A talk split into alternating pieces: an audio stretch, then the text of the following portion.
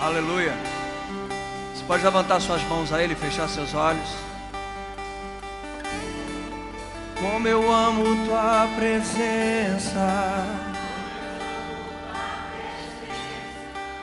Como eu amo tua presença.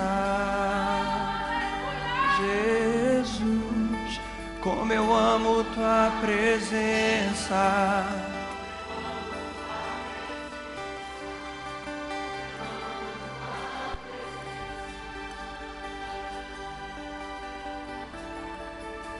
Aleluia. Pode sentar no seu lugar devagarinho. Bom dia, gente. Bom dia. Dê um bom dia melhor aí, na moral. Fica só um tangedor bom aí pra mim. Obrigado, viu, gente? Um dos dois aí, me ajuda aí, Brasil. Aí mesmo, deixa aí meio isso. Quem estava aqui ontem à noite?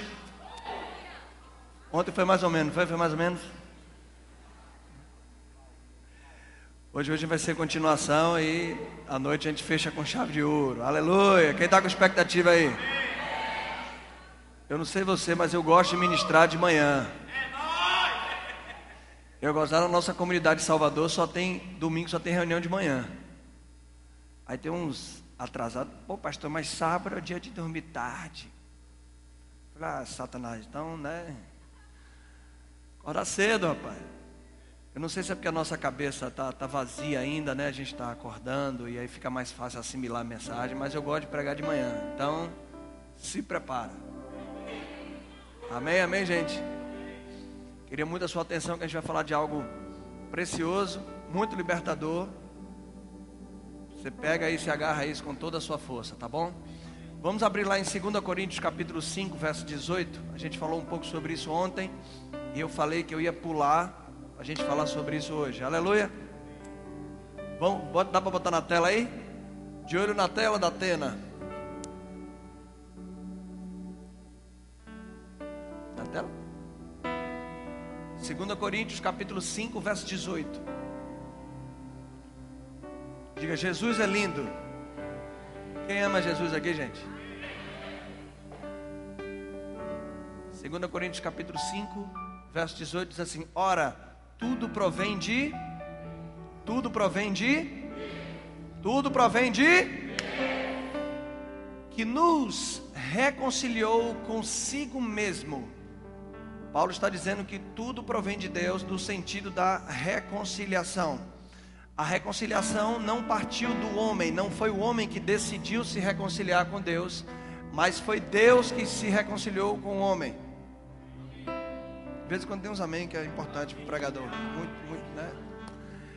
Consigo mesmo, por meio de quem? Por meio de quem, gente? Bora, acorda aí, pelo amor de Deus. Por meio de Cristo. E nos deu o ministério da reconciliação. Vamos ler de novo isso aqui. Ora, tudo provém de Deus, que nos reconciliou consigo mesmo, por meio de Cristo, e nos deu o ministério da reconciliação, verso 19, a saber que Deus estava em Cristo, reconciliando consigo mesmo os evangélicos. Ah, então Deus não é evangélico? Diga graças a Deus não. Reconciliando consigo o mundo, o mundo ali é humanidade. Como? Não levando em consideração ou não imputando aos homens as suas transgressões. E nos confiou a palavra da reconciliação. Uau! Olha que coisa linda. Ele diz que Deus reconciliou consigo, nos reconciliou consigo primeiro, por meio de Cristo, e nos deu o ministério da. Diga, nós temos o ministério da reconciliação. Pastor, qual é o meu chamado? Antes de ser apóstolo, profeta, evangelista, pastor e mestre, você é reconciliador. Porque todos esses, esses cinco ministérios, ou dons ministeriais, eles trabalham em função da reconciliação. Isso não é papel só do evangelista. Alô, alô, alô, alô, alô, alô, alô. Meu trabalho é aqui na igreja. O evangelista que vai lá fora. Vá, cabeção. Aleluia. A saber que Deus estava em Cristo reconciliando consigo toda a humanidade. Isso é escandaloso demais. E nos deu a palavra da reconciliação. Quem está pronto para tomar uma pancada aqui? Você sabia que as pessoas estão indo para o inferno com a conta paga?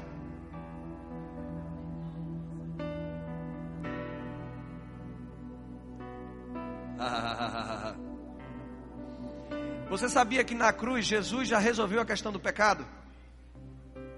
Estou pegando leve ainda.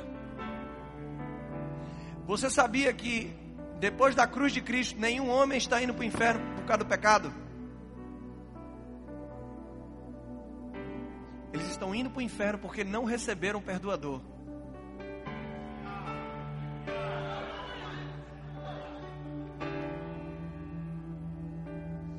Postei isso na minha rede social, uma parábola que eu vi de um mestre chamado Rodrigo Silva. Ele é da igreja adventista, um arqueólogo fantástico. Ele contou algo interessante. Ele disse que no tempo do faroeste, um certo homem numa cidade, ele cometeu um crime. Amém, gente? E ele, naquela época, era pena de morte, ele era enforcado. Esse homem cometeu um crime, só que a, a população, as pessoas daquela cidade ficaram, tiveram compaixão dele e decidiram escrever uma carta para o governador, para que o governador providenciasse uma carta de perdão para aquele homem. Amém? Então o governador recebeu aquela carta, leu aquela carta, teve compaixão daquele homem, mas ele falou: eu vou fazer o seguinte: eu quero soltar esse cara, mas eu primeiro quero conhecer ele. Então aquele governador teve a ideia de se disfarçar de pastor e foi até a prisão com uma Bíblia debaixo do braço. Chegando na prisão, ele olhou para aquele, aquele, aquele rapaz e disse: Rapaz, eu tenho algo aqui dentro. Dentro da Bíblia tinha a carta de, de perdão dele. Eu tenho algo aqui dentro para te entregar para te dar. É muito importante para a sua vida.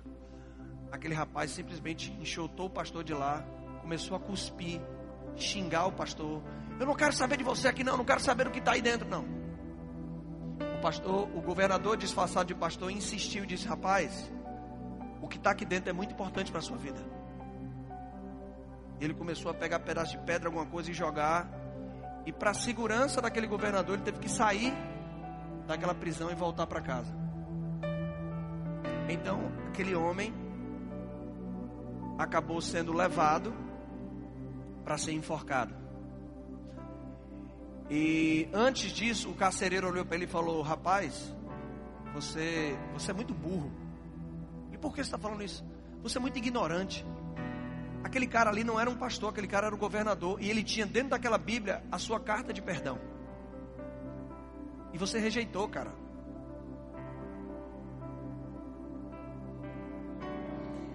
Então aquele homem foi colocado no lugar para ser enforcado e ele pediu a palavra. E ele disse para as pessoas: ah, Eu quero declarar algo, principalmente para os jovens aqui hoje. Daqui a alguns minutos eu vou ser morto, mas eu não estou morrendo pelo crime que eu cometi. Eu estou morrendo por causa do perdão que eu rejeitei.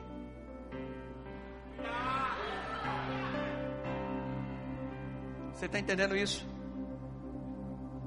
Por mais que uma pessoa tenha cometido todo tipo de homicídio, de pecado na vida, se ela receber Jesus, ela é salva. Mas por que, que elas não estão recebendo Jesus? Porque os reconciliadores se tornaram pessoas soberbas que excluem e classificam as pessoas pela sua opção religiosa, opção sexual ou o que elas fazem. Nós não somos uma carta de exclusão, nós somos uma carta de reconciliação. Deixa eu te falar uma coisa, isso aqui é muito sério, cara. A Bíblia diz que Deus nos confiou a palavra da reconciliação. Isso quer dizer que se dependesse dos anjos e do próprio Deus, todo mundo já era salvo. Isso significa que depende da igreja anunciar essa reconciliação.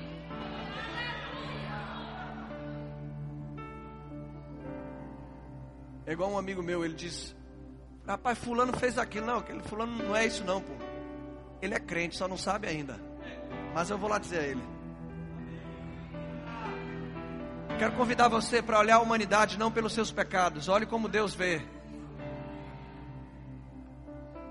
Como assim, pastor? As pessoas estão indo para o inferno com a conta paga.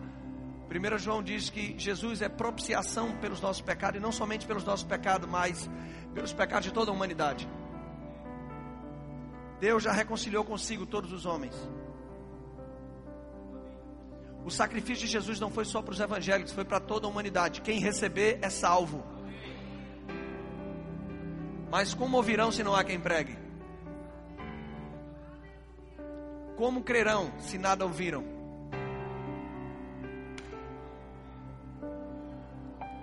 Chacoalhar você. Pare de chamar as pessoas de espírita, de candomblé, de católico.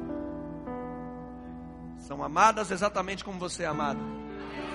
O escândalo da graça é que Deus ama toda a humanidade exatamente como Ele ama Jesus. A pior pessoa que você conhece, ela é amada por Deus exatamente como Jesus é. Essa é a palavra que eu tinha para falar. Tá, indo embora. Tá bom? Vou voltar para Salvador agora. Sabe que a gente está nessa disputa e briga política? Deixa eu te falar uma coisa. Você que detesta Lula, Lula é amado exatamente como você é amado. E você que detesta Bolsonaro, se lembre, cristão, que você, Bolsonaro é amado exatamente como você é amado. Então não coloque a sua, a sua política, a sua consciência política acima do evangelho. A ponto de tratar essas pessoas como inimigos e não como filhos, possíveis filhos de Deus. Fica aí nessa briguinha e deixa de ser cristão então. Vá defender mais a sua religião, a sua, a sua política, o seu partido, do que a sua crença. Sabe o que significa que Jesus é propiciação pelos nossos pecados? Olha, olha para mim aqui. Tudo na Bíblia aponta para. Quem estava aqui ontem, pelo amor de Deus. Deus, Deus mandou construir uma arca no Antigo Testamento. Quem lembra disso? A arca da aliança. Aleluia. O que é uma arca da aliança? É um caixote de madeira revestido de ouro. E Deus falou: coloca dentro dessa arca as tábuas da lei. 1 Coríntios 15, 56 diz que o aguilhão da morte é o pecado e a força do pecado é a lei. Então, Deus falou: coloca dentro do, do, do, da arca a força do pecado, o pecado da humanidade. Coloca dentro dessa arca também a vara de Arão, que representa o que? A insubmissão do povo, que se voltou contra o sacerdócio de Arão. E a vara floresceu. Quem lembra disso? Então coloca a insubmissão do povo dentro da arca. E coloca também o maná, que representa a murmuração do povo. O povo murmurou não haver pão. Estão comigo, gente? Deus falou: coloca em submissão a murmuração e o pecado do povo dentro dessa arca, fecha e lacra. Toda vez que alguém tentava abrir essa arca, era julgado, porque Deus tinha contato visual com o pecado do povo. E Deus mandou esconder dentro dessa arca e fechar. Sobre essa arca haviam dois querubins com as suas asas olhando para o meio, que havia nesse meio um recipiente, uma bandeja de ouro chamada propiciatório. Onde se derramava o sangue do animal. Estão comigo, gente? Diga amém então, tá? Presta atenção nisso aqui. Deus falou com Moisés: Eu virei sobre e falarei pelo propiciatório, não pela arca, não pelos querubins, mas pelo propiciatório. Então, olhe que coisa maravilhosa. Entre o pecado, a murmuração e a insubmissão do povo e Deus, que estava sobre, existia o propiciatório e o sangue. Então, Deus já queria apontar que ele queria enxergar o pecado, a insubmissão e a murmuração do povo pelo sangue.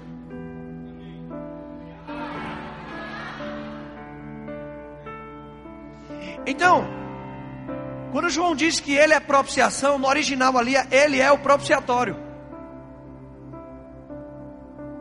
Ele é o cabeça do corpo. Deus olha a humanidade por meio de Cristo. É por isso que Deus não está julgando o pecado da humanidade. É por isso que a humanidade não está caindo morta por julgamento de Deus. Por quê? Porque Ele enxerga a humanidade pelo sangue. Agora significa que a humanidade está salva? Não, eu não sou universalista. Significa que Deus é tão bom que até a salvação, que é de graça, precisa ser recebida. Porque nem a salvação ele impõe. Ele propõe. Uh! Alto. É engraçado que quando Maria olha no túmulo de Jesus, ela olha, Jesus não estava ali, mas exatamente como na arca.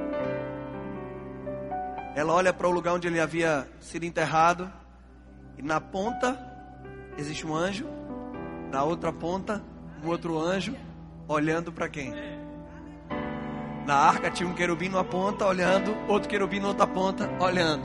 Maria olha e fala: um anjo na ponta olhando, um outro anjo na outra ponta olhando. O que é que Deus queria revelar com isso? Ele é o propiciatório. O propiciatório era um recipiente da, a, a, da expiação, diferente de todos os outros. A palavra expiação significa reconciliação.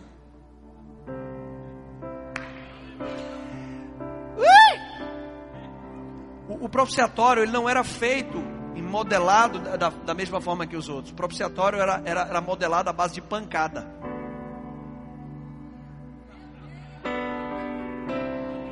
Isso te lembra alguém? Aleluia. Para de achar que Deus está chateado com você, que Deus está com raiva porque você errou ontem ou achando que Ele está feliz com você porque você acertou hoje. Não tem mérito seu nisso. Ele te vê pelo propiciatório. Quem está comigo aqui, gente? Quem veio aí, pelo amor de Deus? Amém, gente. Amém mesmo. Sangue que te purificou é o sangue que continua te purificando. Agora, nesse processo de expiação, olhe como é lindo.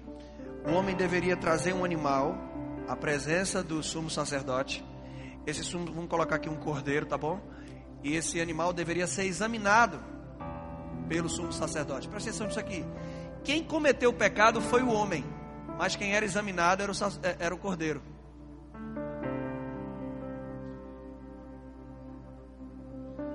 Eu vou repetir isso. Alguém pegou, alguém pegou. Quem cometeu o pecado foi o homem. Mas quem era examinado era o cordeiro.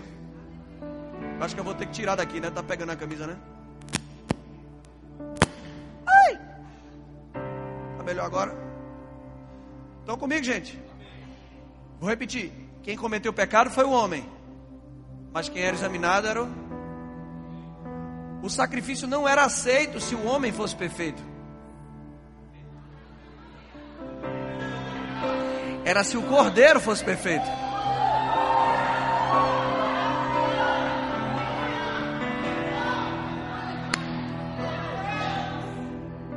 Aleluia. Olha como tudo é perfeito.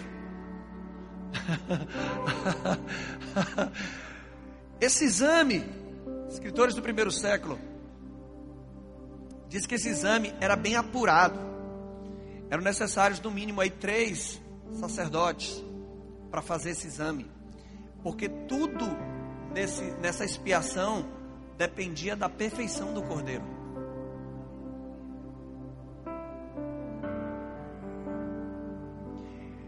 É por isso que o Cordeiro de Deus foi examinado por Anás, Caifás, Pilatos e Herodes. E Herodes, ninguém encontrou falha nele.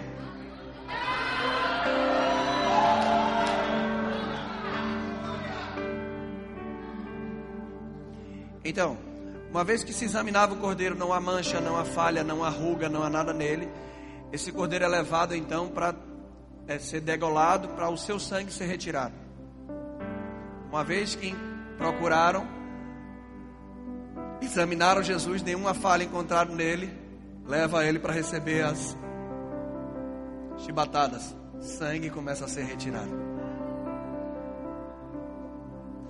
Uma vez que retirou o sangue, pegava as partes desse animal e eram levadas para ser queimada em madeira. Porque o fogo simbolizava a ira de Deus contra o pecado do homem. Antes de ser examinado, aquele homem tinha que, depois de, de, de o animal ser examinado e não encontrar pecado dele, aquele homem tinha que impor a sua mão sobre o cordeiro. Levítico capítulo 1 diz isso. Para que os seus pecados fossem transferidos para o cordeiro e a inocência do cordeiro fosse transferida para o homem.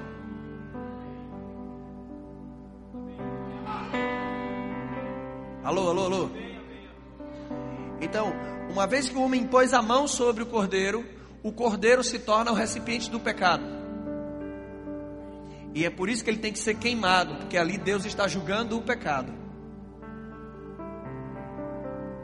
Jesus, ele, ele tem o seu sangue retirado, ele é exposto numa cruz, madeira, e ali simbolizava que ele também estava recebendo o fogo da ira de Deus contra todos os pecados da humanidade, desde a desobediência de Adão até o último pecado que o homem vai cometer.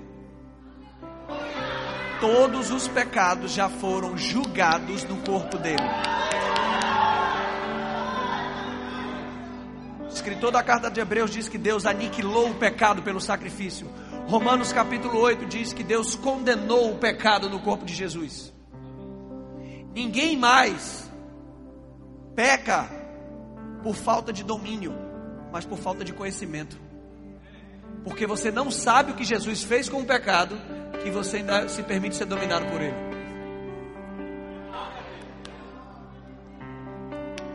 Quem está comigo? Eu nunca entendia o que, o, que, o que Isaías falou, Isaías 53, diz que o Senhor se agradou em moê-lo. Posso estourar uma bola dessa aqui?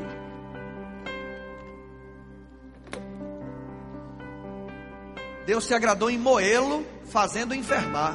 Eu falei, meu, meu irmão, isso é masoquismo. Como assim Deus se agradar em moer o filho dele?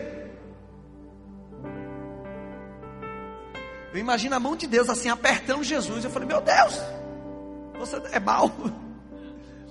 Ele falou comigo, Sérgio, você errou em tentar interpretar um texto sem passar por aquilo que Jesus fez. Eu falei, sim, mas aqui não está falando de Jesus, ele está. Mas vai ler 2 Coríntios 5, 21. Aquele que não conheceu o pecado, Deus o fez. Jesus não só recebeu o pecado, mas ele se transformou no próprio pecado.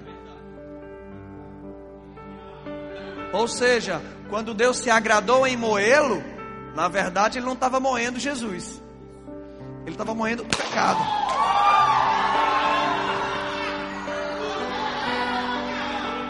Ele diz: Nunca mais você leva meus filhos para o inferno, nunca mais você vai dominar sobre eles, nunca mais você vai reinar sobre eles, nunca mais você vai determinar se eu vou me separar ou me aproximar deles.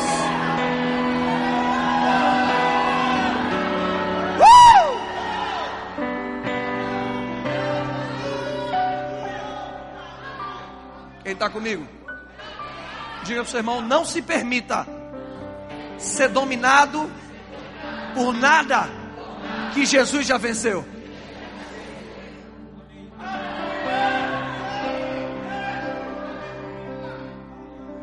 Deu para entender isso?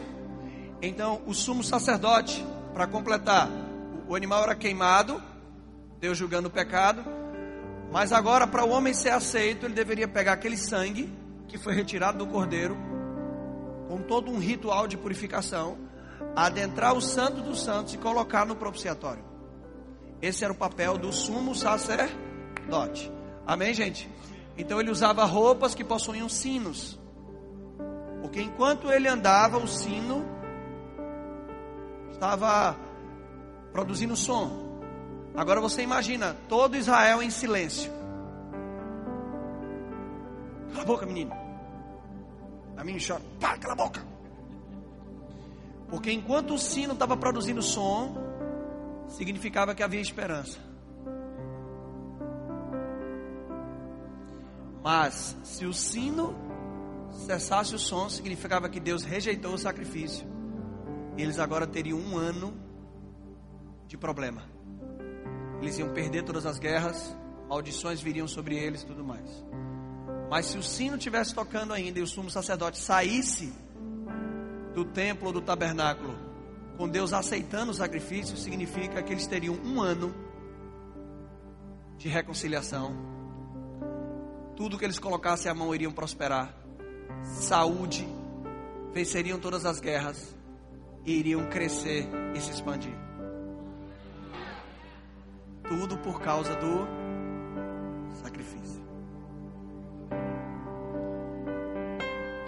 Então ele deveria adentrar e derramar o sangue. Se Deus aceitasse o sangue, um ano de reconciliação. Jesus é o cordeiro perfeito. É engraçado que na antiga aliança o homem deveria trazer o cordeiro à presença do sacerdote e o homem deveria impor a mão sobre ele. A Bíblia diz que Jesus estava pregando numa sinagoga. Olha que coisa linda isso. E havia um homem com a mão mirrada. O homem com a mão mirrada representa a humanidade que não tinha capacidade de receber perdão de pecados. Por quê? Porque se a mão está mirrada, ele não pode impor a mão sobre o cordeiro para transferir os seus pecados. Na antiga aliança, o homem trazia o cordeiro. Jesus chegou para aquele homem e falou: Vem para o meio. Os fariseus olharam assim. Jesus não falou vai para o meio, ele falou vem para o meio. O que significa? Que ele estava no meio.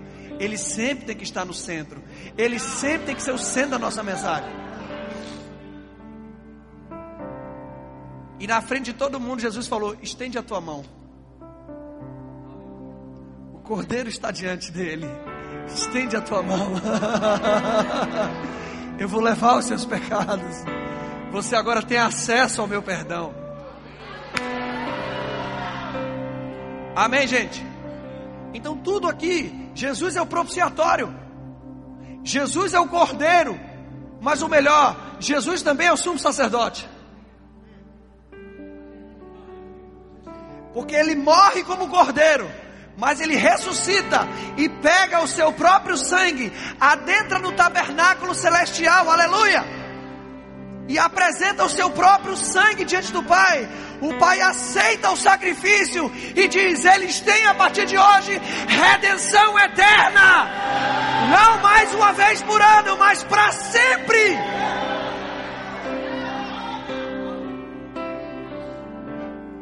Você já é perdoado até dos, dos pecados que você vai cometer no futuro. Porque Jesus não vai morrer de novo. Ele morreu de uma vez por todas. Leva essa consciência e não leva ela a dizer, agora eu posso fazer o que eu quero. Não, não tem nada a ver com isso. Agora eu posso me achegar com Ele, sem medo de ser punido por Ele. Eu posso me achegar ao trono da graça a fim de receber socorro e misericórdia. O que eu preciso está nele, eu não preciso me afastar dele. Porque tudo que você consegue fazer para Deus, você não vai conseguir fazer sem Deus.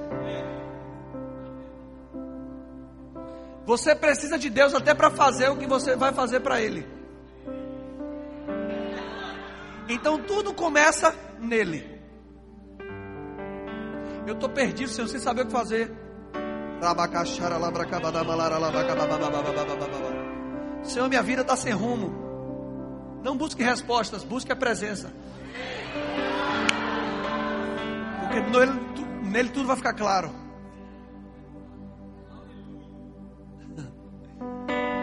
Está entendendo isso aqui, gente? Vamos lá, vamos lá, vamos lá.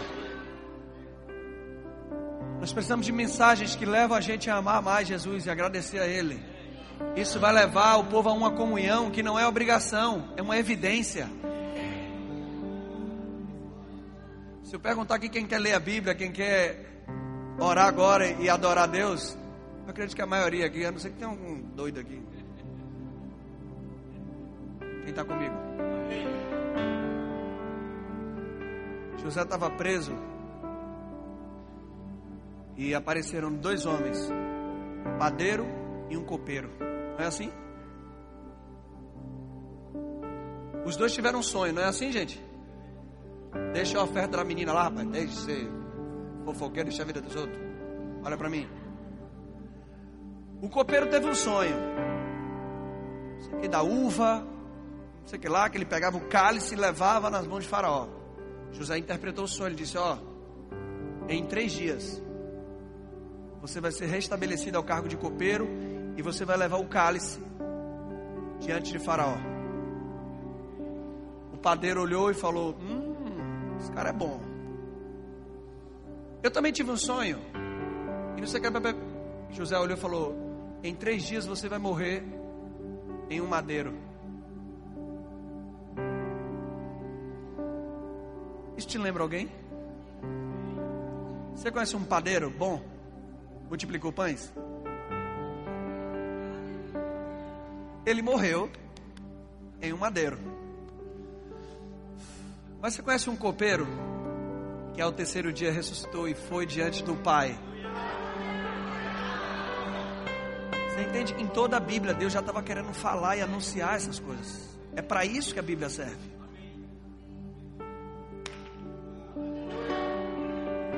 Agora, irmão, esse cordeiro, ele cobria o nosso pecado, mas ele não removia. O sangue de cordeiro não tinha o poder de mudar a natureza do homem. Então todo ano tinha que ter sacrifício, por quê? Porque o homem continuava aperrando e pecando. Está comigo? Mas o sangue de Jesus não. Ele não só perdoou você, mas ele mudou a sua natureza. Na lei mosaica, você cometia pecado e havia o sacrifício, mas o sacrifício não pagava a conta. É como você fazer uma compra no cartão de crédito. Você vai agora no cartão de crédito, você passa, eu quero comprar um celular. E você vai lá e passa, divide em 48 vezes. E você consegue pegar o celular, consegue usufruir, mas ele está pago, porque o pagamento não é o cartão, o cartão é apenas uma transferência de dívida.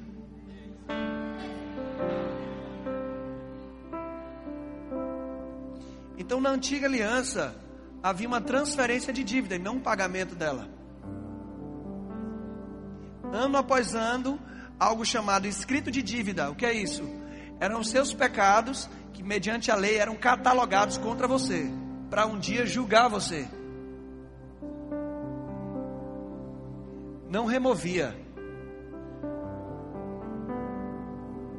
Então, Colossenses capítulo 2 diz que Deus, que através do sacrifício de Jesus, encravou na cruz todo o escrito de dívida, ele removeu inteiramente Deixa eu te falar uma conta. Não diz que ele só pagou a conta.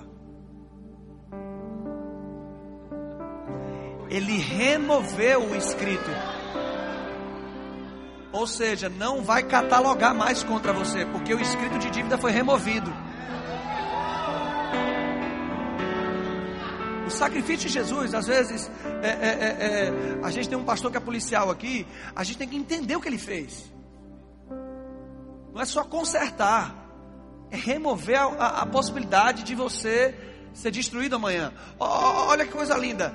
É, é, é a, a, a, gente fala sobre liberdade, né? E, e uma das coisas básicas, por exemplo, é, geralmente quando um, um, um bandido, um sequestrador, faz alguém refém, ele tem um cativeiro ali. Alô, alô, alô, alô. Então, é, é, é, redimir tem essa conotação. Estão comigo, gente? Vamos lá, vamos lá, vamos lá, vamos se empolgar. Eu, tô, eu só estou na, na, introdução. Era aí, mulher. Então, botava num cativeiro. Então, a, a, a, já a Bíblia diz, né? Então, os policiais faziam investigação, descobriam onde era o cativeiro e faziam o quê? Arrebentavam a porta. Ou pagava-se o resgate, e o bandido tinha que soltar o refém. E o problema é que muita gente pensa que é isso, que Deus apenas pagou o resgate e Satanás teve que soltar você. Mas se for só isso, amanhã Satanás pode prender você de novo.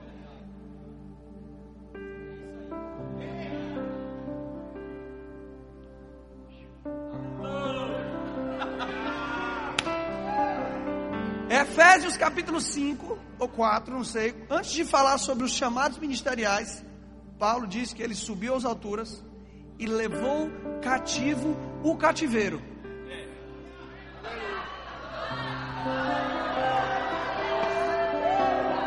O que isso quer dizer? É que Deus não só pagou o resgate, Ele removeu o lugar onde você poderia ser preso de novo. A minha pergunta é: se Satanás não tem mais cativeiro, ele vai prender você aonde?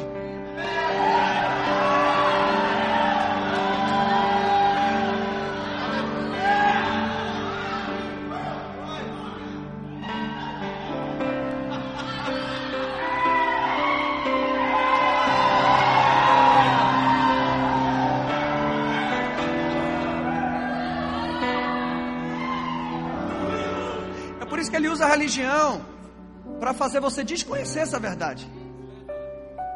A religião prega mais diabo do que Cristo. Ela conversa com o demônio. Ela forma é, pregações e orações baseadas no que o demônio está falando e não no que Jesus já fez. Irmão, se ele remover o cativeiro, como é que eu posso ficar preso mais em droga, em bebida e pornografia?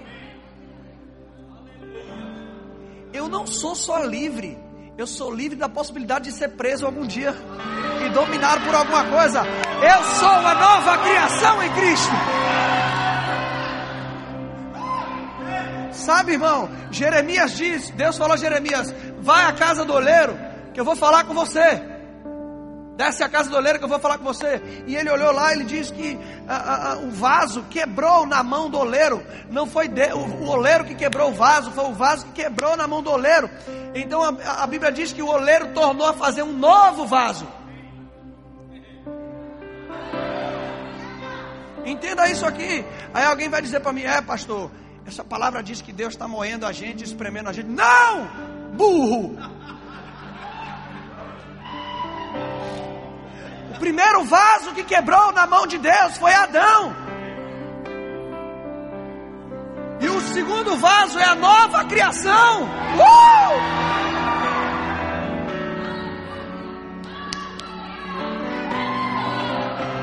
Mas entenda algo. Aí a, a, o religioso existente diz, mas pastor, entenda isso. Para fazer um vaso tem que mudar.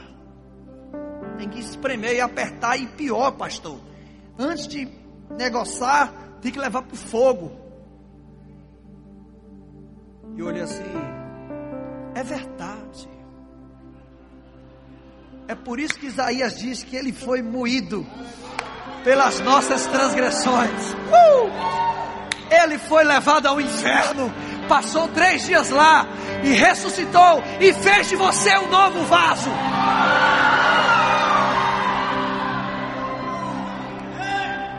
Ele foi moído, espremido, esmagado, castigado, levado ao fogo para preparar você uma nova criação. Deixa eu te falar uma coisa: Deus não está consertando você, Deus fez de você um vaso novo. Quanto mais você se considerar nova criatura, mais as suas ações vão mudar. Deus não me remendou, Ele fez um vaso novo. Como eu disse ontem, eu não sou mais o que minha mãe gerou, eu sou fruto de um novo nascimento.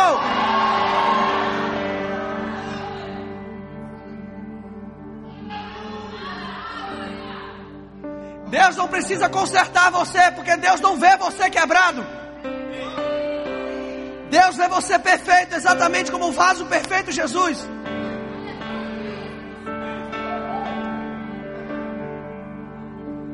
que Deus está fazendo é fazendo você aceitar quem Ele já te transformou. Ah, não, não, não, não, não, não. Diga bem alto, eu sou uma nova criação em Cristo.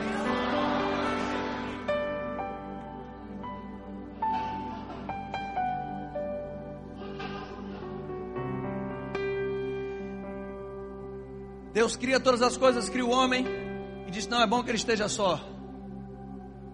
Vou fazer para ele uma ajudadora. Antes Deus tinha falado lá em Gênesis: Façamos o homem a nossa imagem conforme a nossa o quê?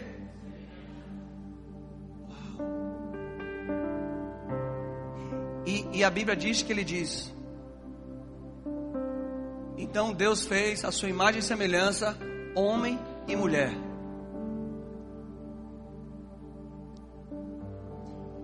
que reflete a imagem e semelhança de Deus não é só o homem, não é só a mulher. Homem e mulher, juntos. O casal reflete. Aí alguém vai dizer: Tá vendo, pastor? Eu tenho que casar. Não, irmão. Isso aqui está falando de um outro casamento. Está falando de o último Adão e a sua noiva. Igreja. O noivo e a noiva refletem a imagem e a semelhança de Deus. Quem sabe aqui que a igreja é a noiva de Cristo? A noiva sem o noivo não reflete nada. E o noivo sem a noiva não está presente aqui nesse mundo. Não pode ser visto.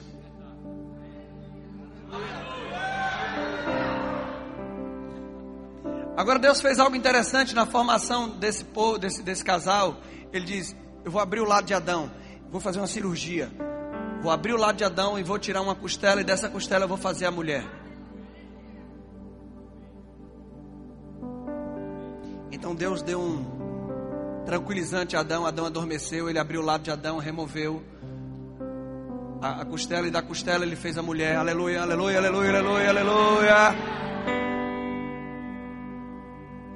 E por que Deus faz, cria a mulher dessa forma? Podia puxar um cabelo, um pedaço de unha, um pedaço da perna. Porque, irmão, a Bíblia diz que Jesus é o Cordeiro de Deus que foi morto desde a fundação do mundo. Na, na mente de Deus, Jesus já tinha morrido antes de tudo ser feito. Então ele bola um plano para fazer você entender isso. E é por isso que ele cria a mulher dessa forma. Por quê? Porque na mente dele, ele já via o último Adão na cruz tendo o seu lado aberto.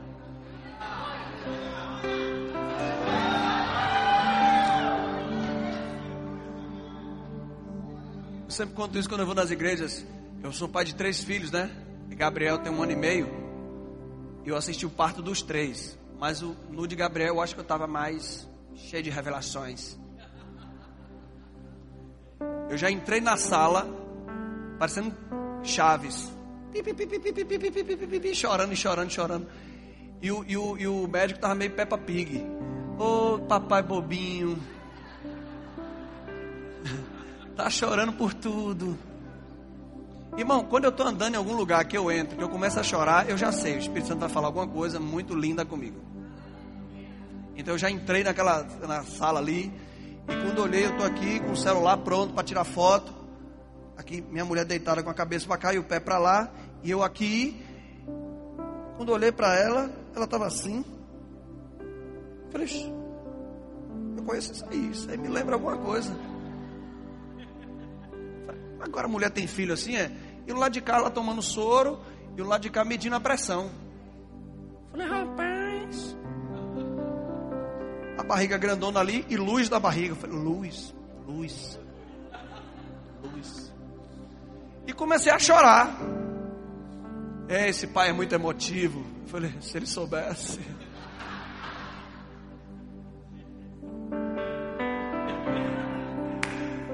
Então eles estão lá cortando, abrindo o lado da minha mulher. Aleluia. Estou te ajudando.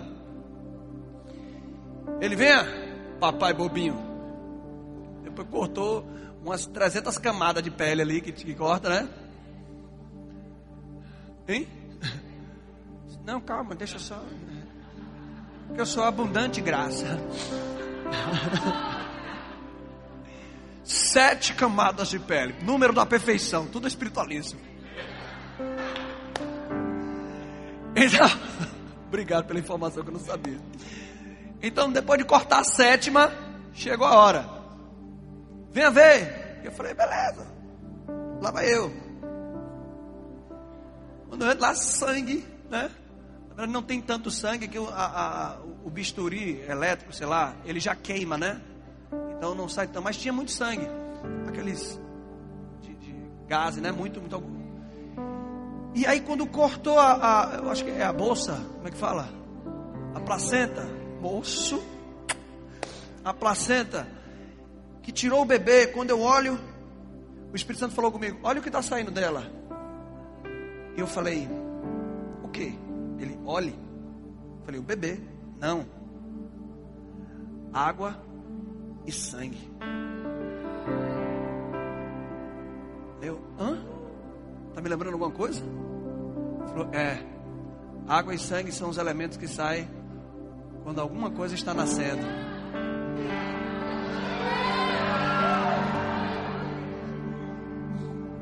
Ele teve o seu lado aberto. Saiu o que do corpo dele? Água e sangue. Porque nós estávamos mortos com ele na cruz. Mas nós estávamos ali iniciando o processo de novo nascimento. Diga, eu sou o resultado desse nascimento e não do que minha mãe gerou. O que minha mãe gerou morreu na cruz. O que Cristo gerou está vivo e pronto para manifestar o seu poder.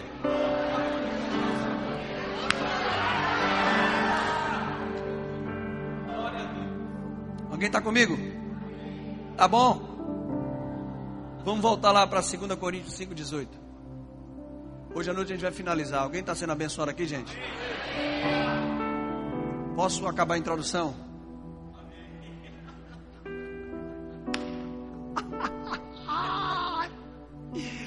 Vamos ler de novo. Ora, tudo provém de que nos consigo mesmo, por meio de Cristo, e nos deu o quê? Verso 19: A saber que Deus estava em em reconciliando com o mundo. Eu estou escrevendo uma série de livros é, de Cristo como nosso substituto. São dez temas. Eu já escrevi dois: a amargura de Cristo e a vergonha de Cristo. Eu não trouxe para vocês que alguma coisa vieram mais revelações. Eu vou prescrever, vou fazer um design melhor, uma coisa mais, né, africana. Mas eu vou enviar para vocês, porque minha, o meu intuito não é ganhar dinheiro com isso. Mas eu, eu, eu entendi que meu chamado é uma mensagem que Deus confiou para o corpo de Cristo. Então eu quero abençoar o corpo de Cristo com isso. Aleluia! Aleluia! Mas esse texto deu uma virada na minha vida. Amém, gente? Mudou 180 graus, 90 graus, sei lá se é o certo. Porque o verbo reconciliar nesse texto é traduzido pela palavra grega catalhaço. Diga catalhaço. Agora diga para vocês, eu estou falando grego. E grego koine. Diga grego koine. Agora pergunte para ele, o que é grego koine? Aí você responde, não interessa. É uma linguagem de rua desse tempo que hoje nem existe mais. Amém, amém? Aleluia, aleluia, glória. Então, catalhaço é uma fusão de duas palavras, cata e alhaço. Cata significa reconciliar, unir, juntar. Unir duas partes em um. Alhaço é uma tem uma conotação de troca ou substituição.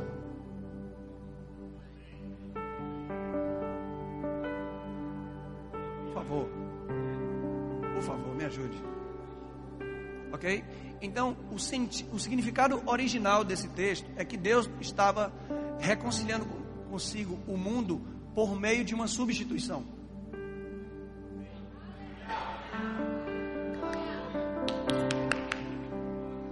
A religião sempre colocou Jesus como um exemplo, quando na verdade ele é um substituto. ela mandou você fazer o que ele fez, você nunca conseguiu.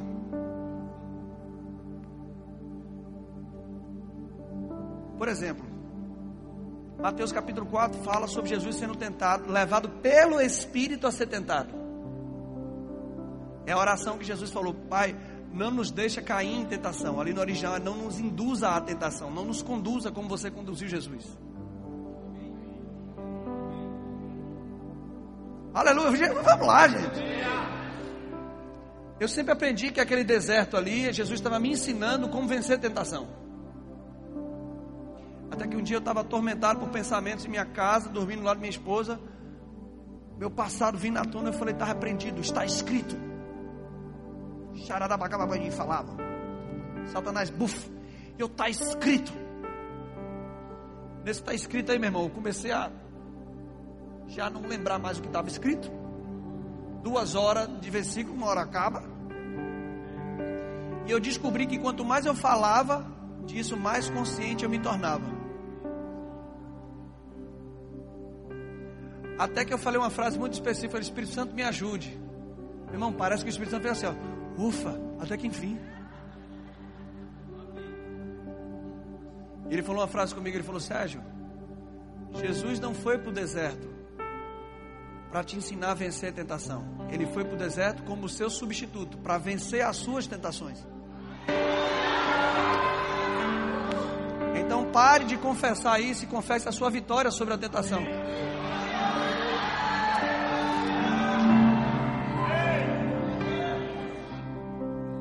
Então eu, eu, eu, sou um pouco teimoso e falei: Satanás, está escrito, ele já venceu no meu lugar.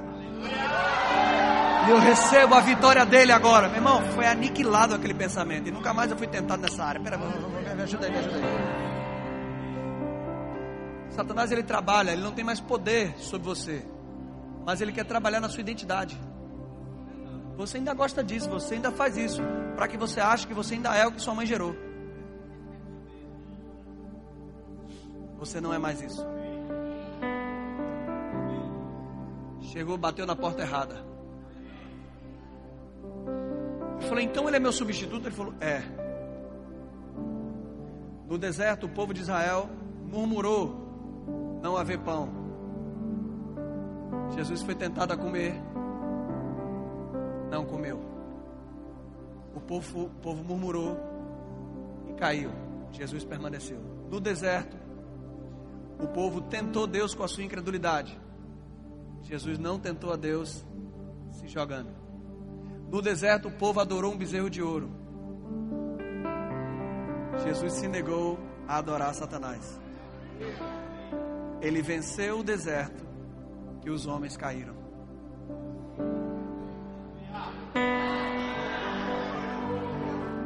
Diga bem alto: Ele é a vitória sobre todas as minhas tentações.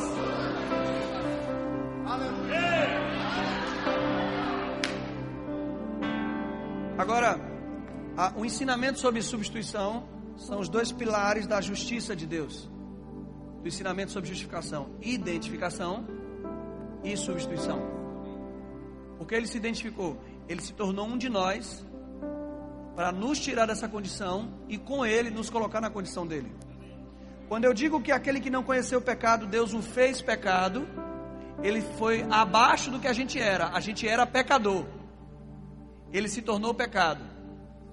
O contrário de pecado é justiça. O contrário de pecador é justo. Então pega isso aqui. Jesus se tornou tudo o que eu era para me transformar em tudo que ele é. Ele vem até esse nível para tirar a gente desse nível e, e, e, ele ressuscita e nos coloca junto com ele no nível dele. Paulo não diz que hoje há apenas um Deus à destra de Deus. Ele fala que à destra de Deus está Jesus Cristo, homem. Não só Deus, mas homem. Existe um homem à destra de Deus hoje intercedendo por você. Por que, que é importante saber isso? Porque quem intercede por você sofreu na pele exatamente o que você passa. O escritor da carta de Hebreus fala isso. Nós não temos um sumo sacerdote que não possa se compadecer às nossas fraquezas. Antes foi tentado em tudo, porém sem pecado. Pastor, lá em casa está sem comida. Eu estou com fome. Jesus não sabe o que ele sabe. No deserto, a Bíblia diz que depois de 40 dias de jejum, ele teve. Na cruz, ele teve. Tudo que o homem sentiu. Ele está dessa de Deus dizendo: Ó, oh, está vendo o céu ali? Ele está passando por isso. Pai, eu sei o que é passar por isso.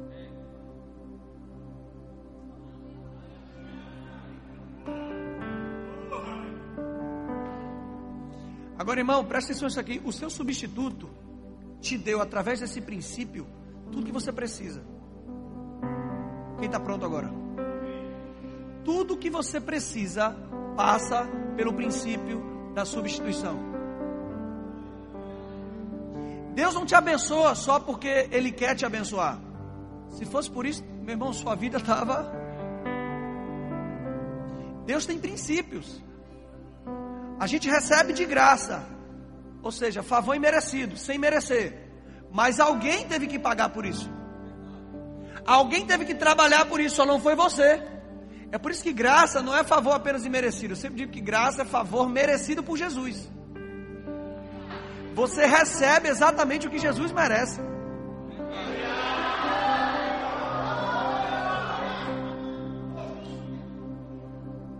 Nunca ore, Deus, olha para mim, olha para o que eu estou fazendo e me abençoe. Isso é perigoso. Diga, Deus, me abençoe como Jesus merece. Porque Ele morreu como eu merecia. Então, por favor, me faça viver como Ele merece. Ah, gente, pelo amor de Deus, Eu estava assistindo a Paixão de Cristo pela décima vez lá em casa. E lágrimas rolaram. Uh, meu Deus do céu. E ele falou comigo, Sérgio, você precisa aceitar a minha cura. Eu falei, hã? Eu creio. Ele falou, sabe por que você precisa aceitar a minha cura? Eu falei, por quê? Porque Jesus merece que você seja curado. Olhe para o sofrimento que ele passou. Nunca tinha pensado nisso. Por que que, pastor, por que que tudo passa pelo princípio da substituição? Vamos lá. Por que que nós somos abençoados? Porque ele se fez maldito. Para você ser abençoado hoje, alguém ter, ter, ter sido feito maldição.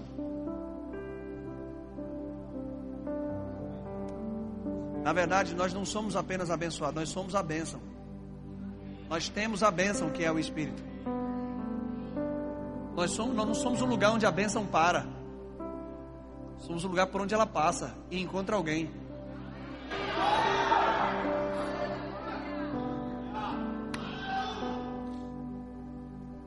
Obrigado pelo aleluia. Alguém está pegando.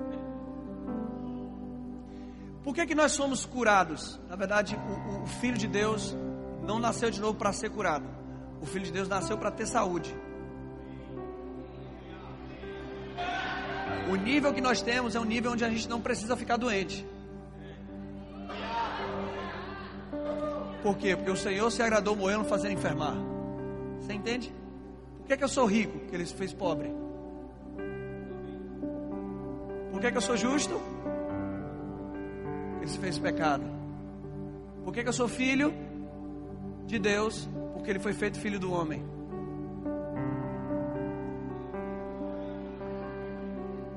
Entende o princípio da substituição?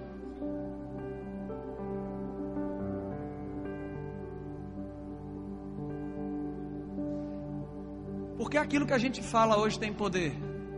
Porque ele veio como ovelha muda.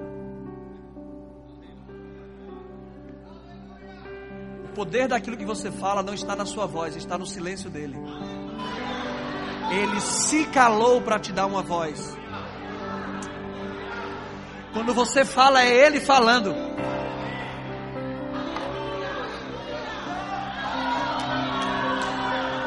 Por que, que você pode vir para uma conferência dessa e ser cheio do Espírito? Porque Ele se esvaziou. Ele se esvaziou de si para que você pudesse ser cheio dele.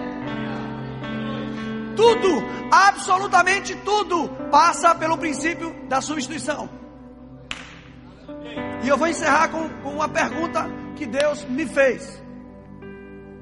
Ele disse: Sérgio, você quer examinar qual é o nível das coisas que eu tenho para você? Eu falei: Senhor, deixa eu pensar. Claro. Pare de examinar a si mesmo e examine o seu substituto.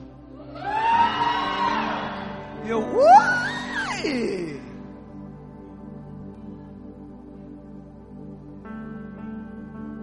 Religião tem mania de, de, de examinar pessoas. Mas você sabe que a função do sacerdote não era examinar pessoas, era examinar o cordeiro? E que na nova aliança nós somos, fomos feitos reino e sacerdócio? Quem é sacerdote aqui? Então a função sua é examinar o cordeiro. Está com problema financeiro? Não examine a si mesmo para ver o que é que vai fazer. Que é um conselho, homem. Pare de ser o provedor da sua casa e receba Jesus com essa posição. Deixe Jesus ser o provedor da sua casa. Deixe de ser o Deus da sua casa. Isso só vai te trazer peso. Então pare de examinar a si mesmo para procurar um motivo ou uma, uma razão de prosperar. Examine o cordeiro. Ele foi feito pobre para que pela sua pobreza me enriquecesse. Como é que eu me liberto dessa doença? Comece a examinar. Examine. Ele levou sobre si todas as nossas dores. Examine o seu substituto. Mas ele falou, Sérgio, qual é o nível disso? Eu falei, rapaz, veja bem. Ele falou, você quer saber o nível de graça e favor que eu tenho para você diante dos homens? Eu falei, lógico. Examine o cordeiro. Eu falei, como é isso? Vai lá, Isaías. Ele foi o mais rejeitado entre os homens. Qual é o contrário de rejeição? Ou favor. Então, se o meu substituto foi o mais rejeitado, eu vou ser o quê?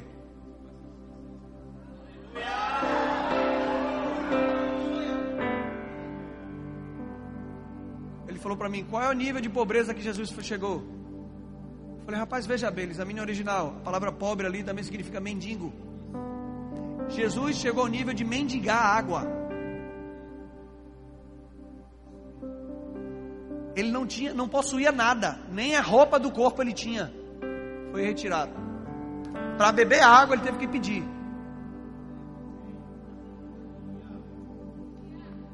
Se o meu substituto mendigou água,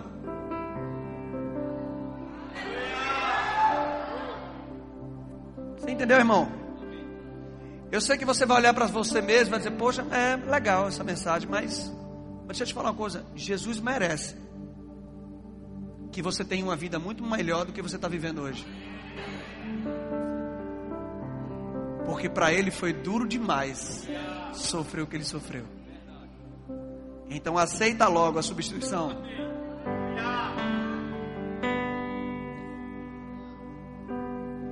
Para de condicionar o que Deus vai fazer ao que você está fazendo. Senhor, o que é que eu preciso fazer?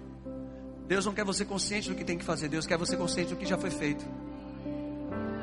Você consciente do que foi feito, Deus vai guiar você. Deixa eu te falar uma coisa: a Bíblia diz que o Espírito testifica com o nosso espírito para onde eu vou? Qual é a direção que eu tenho que seguir? Ele testifica que nós somos filhos. Então a melhor forma de ser guiado é pela consciência de filho. Porque, irmão, deixa eu te falar uma coisa. Para de enxergar Deus como alguém que está lá, de, como Waze, lá de cima, visão de satélite, dizendo: vire à direita em 300 metros. Tem um Waze nordestino, né? Vire à direita em 300 metros. Não, irmão, Deus não é um Waze, não. Ele é seu pai.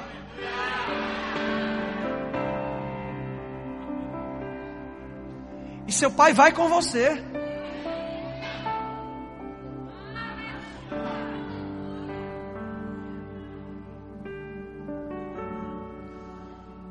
Meu filho Davi, de seis anos, disse: Papai, eu quero água. Eu falei: Não, eu sou sua empregada. Vá lá e pega. Ele: Papai, mas o copo está no alto. Eu falei: Eu vou com você. Carreguei ele Pegue o copo. Só que Gabriel tem um ano e meio, tinha um lance de escada. Gabriel, além de dizer onde tinha água, eu tenho que pegar ele no colo.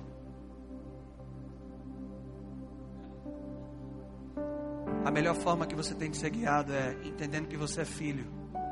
Porque filho, o pai não diz para onde você tem que ir. O filho, o pai leva lá. Deus não te quer consciente da direção ou da decisão que você tem que tomar. Deus te quer consciente dele. Quando você vai ver, você já decidiu, já fez o que Deus queria que você fizesse. E nem sabia. Não tira os olhos dele. Olhar firmemente para o autor e consumador da sua fé significa não coloque os olhos em outra coisa. Pastor, não sei o que fazer, sabe? Olhe para ele. Eu não entendia por que Deus pede que a gente levante as nossas mãos para orar, né? Até que Davi tinha um ano, a gente estava na cidade interior, Itapetinga, na Bahia. Fui ministrar lá e no meio, é, a gente, no dia que a gente teve de descanso, minha mulher estava dormindo e Davi estava na sala brincando. E eu, eu perguntando aqui na minha mente, Deus, por que, que você pede para a gente levantar as nossas mãos e te adorar? E a resposta não veio dele. Mas uma moto passou fazendo zoada, um demoniado desse. E meu filho tomou um susto. Tomou um susto, mas saiu correndo para cima de mim e fez assim.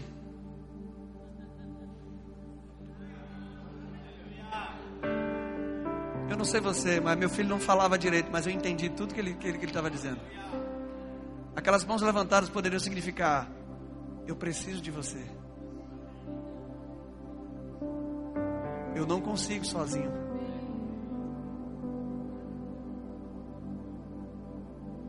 Braço significa a força do homem, a justiça do homem.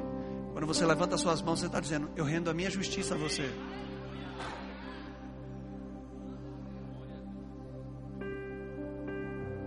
Você é meu pai. E eu sei que sem você eu não posso fazer nada. Quem está entendendo, gente? Alguém substituiu você.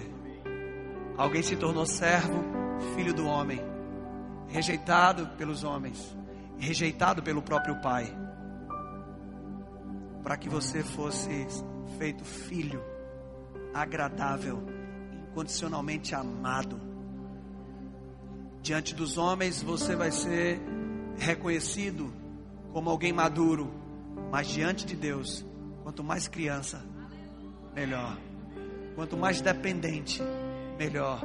Não faça nada sem Ele, não faça nada sem se envolver com Ele antes, sem ouvir o que Ele tem a dizer. Apenas se relacione como pai e filho. Levante as suas mãos ou fique em pé no seu lugar.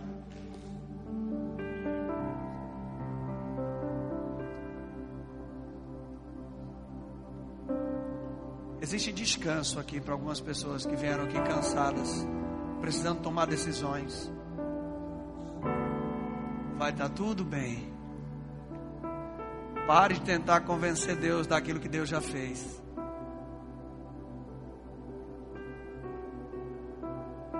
Tem dó? Tem dó? Sol. Levante suas mãos, levante suas mãos, feche os olhos, renda graças a Ele, gente.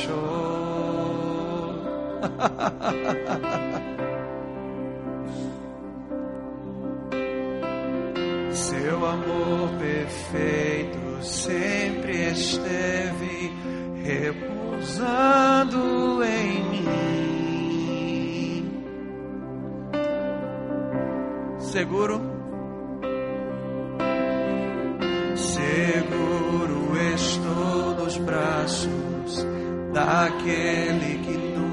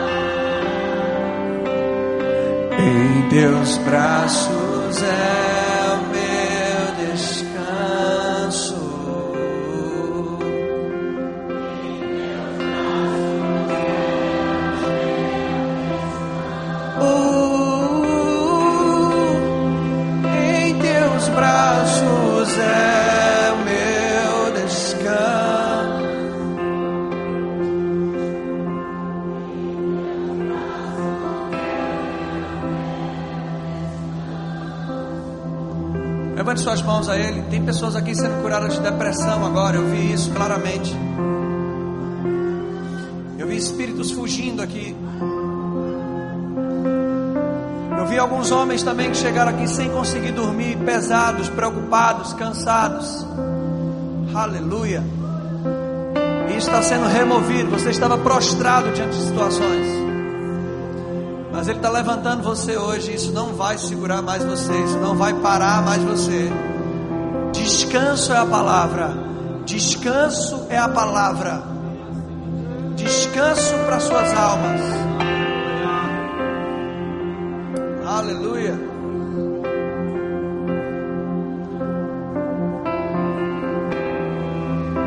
Eu vi também um nódulo desaparecendo no seio de alguém aqui, de alguma mulher aqui. Um nódulo desaparecendo. Isso estava preocupando você. Tem uma mulher aqui, eu não sei se está ouvindo, sei lá, vai ver essa pregação em algum lugar. Pode colocar a mão agora e, e procurar para ver se, se existe ainda o nódulo. Sumiu, desapareceu. Isso não vai matar você, isso não vai parar você. Isso não vai parar a sua carreira, a sua corrida, porque seu pai é bom. Seu pai já colocou esse nódulo no único filho que ele tinha, para que o seu corpo hoje ficasse saudável.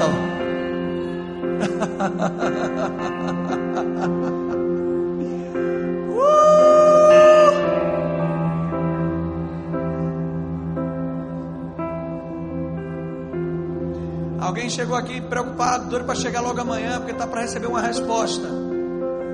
Você já tem a resposta. Você é favorecido.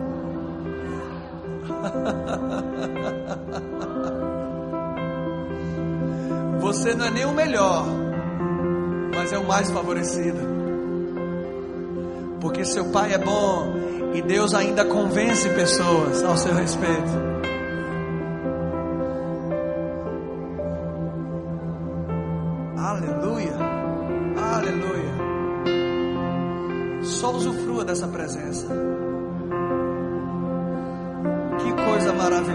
Presença gostosa essa. deixa ele te abraçar de novo, deixa ele acariciar você, deixa ele provar que quanto ele te ama. Existe uma presença palpável aqui, gente, palpável, palpável.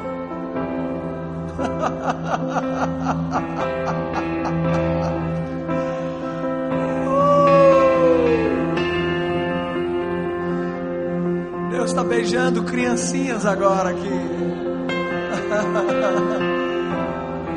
Ele te vendo como uma criancinha. Shoda da bacabalabra cama na malara labra cama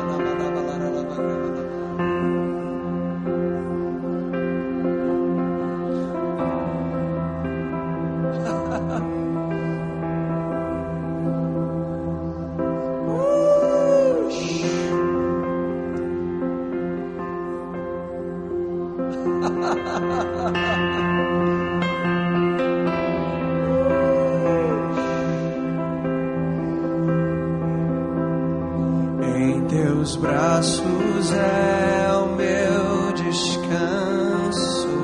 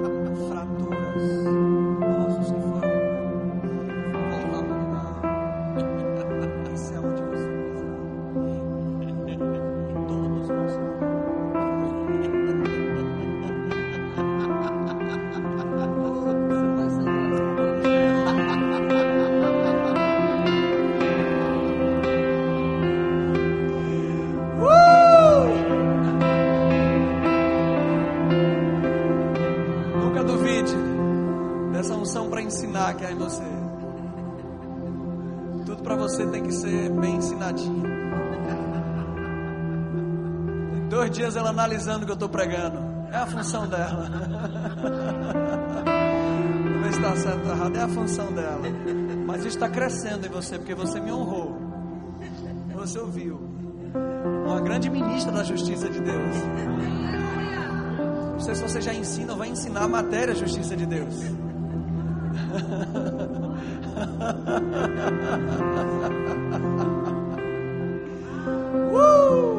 Palavra é plenitude.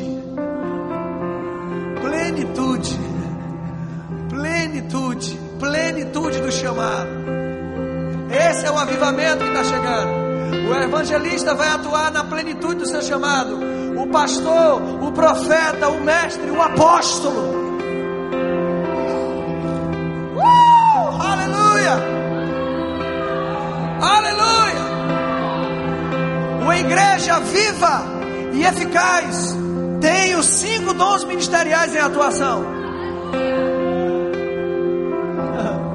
Ezequiel viu um vale de ossos secos. E Deus falou para ele: profetiza. E depois que ele profetizou, a primeira coisa que aconteceu foi: os ossos se uniram, os ligamentos surgiram, carne cresceu, cresceu, e depois o espírito. Diga bem alto: cinco fases: ossos, ligamentos, carne, pele e o espírito. Para que o corpo daquele povo fosse levantado de forma eficaz, precisou a atuação de cinco coisas: ossos, ligamentos, carne, pele e espírito. Para que o corpo de Cristo seja levantado de forma eficaz, é necessário o trabalho do mestre, do pastor, do profeta, do evangelista e do apóstolo. E a igreja de vocês está entrando nesse ciclo. Não sei se veio gente aqui hoje decidido a ter uma resposta de Deus se era para congregar aqui ou não. Você já tem a resposta. Venha para cá. Mas eles estão, os líderes dessa igreja estão entrando nesse tempo. E vocês vão começar a usufruir de coisas novas. Vai aumentar os sinais. Pessoas vão enriquecer rápido aqui. Pessoas que lutavam contra doenças há anos vão começar a ser curadas de forma rápida. Os sinais vão começar a se manifestar. Eu vi isso aqui lotado, lotado. Várias reuniões dia de domingo, porque não está cabendo. Deus está abrindo a porta à palavra. Eu declaro que toda a resistência do inferno à palavra da fé nessa cidade, a esse bairro, seja eliminado agora em nome de Jesus Cristo. Está aberta a porta à palavra. As multidões estão chegando, chegando, chegando, chegando. E os sinais vão ser o outdoor do reino. Não vão nem dizer, poxa, aquela igreja tem uma mensagem boa. Não, rapaz. Quando o pessoal ora lá. Aleluia, aleluia. Amém, gente? Um tempo novo se inicia. Uma nova fase um novo ciclo. E isso não é para 2020, já começou já. Já. Até o Réveillon tem reviravolta acontecendo aí. Essa semana que se inicia já vai ter notícia nova aí chegando. Uh! Eu declaro reviravoltas. Você vai dormir de um jeito e vai acordar de outro.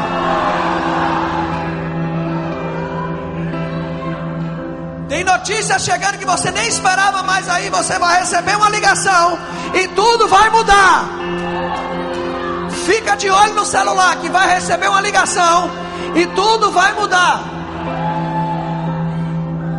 Aleluia! Aleluia!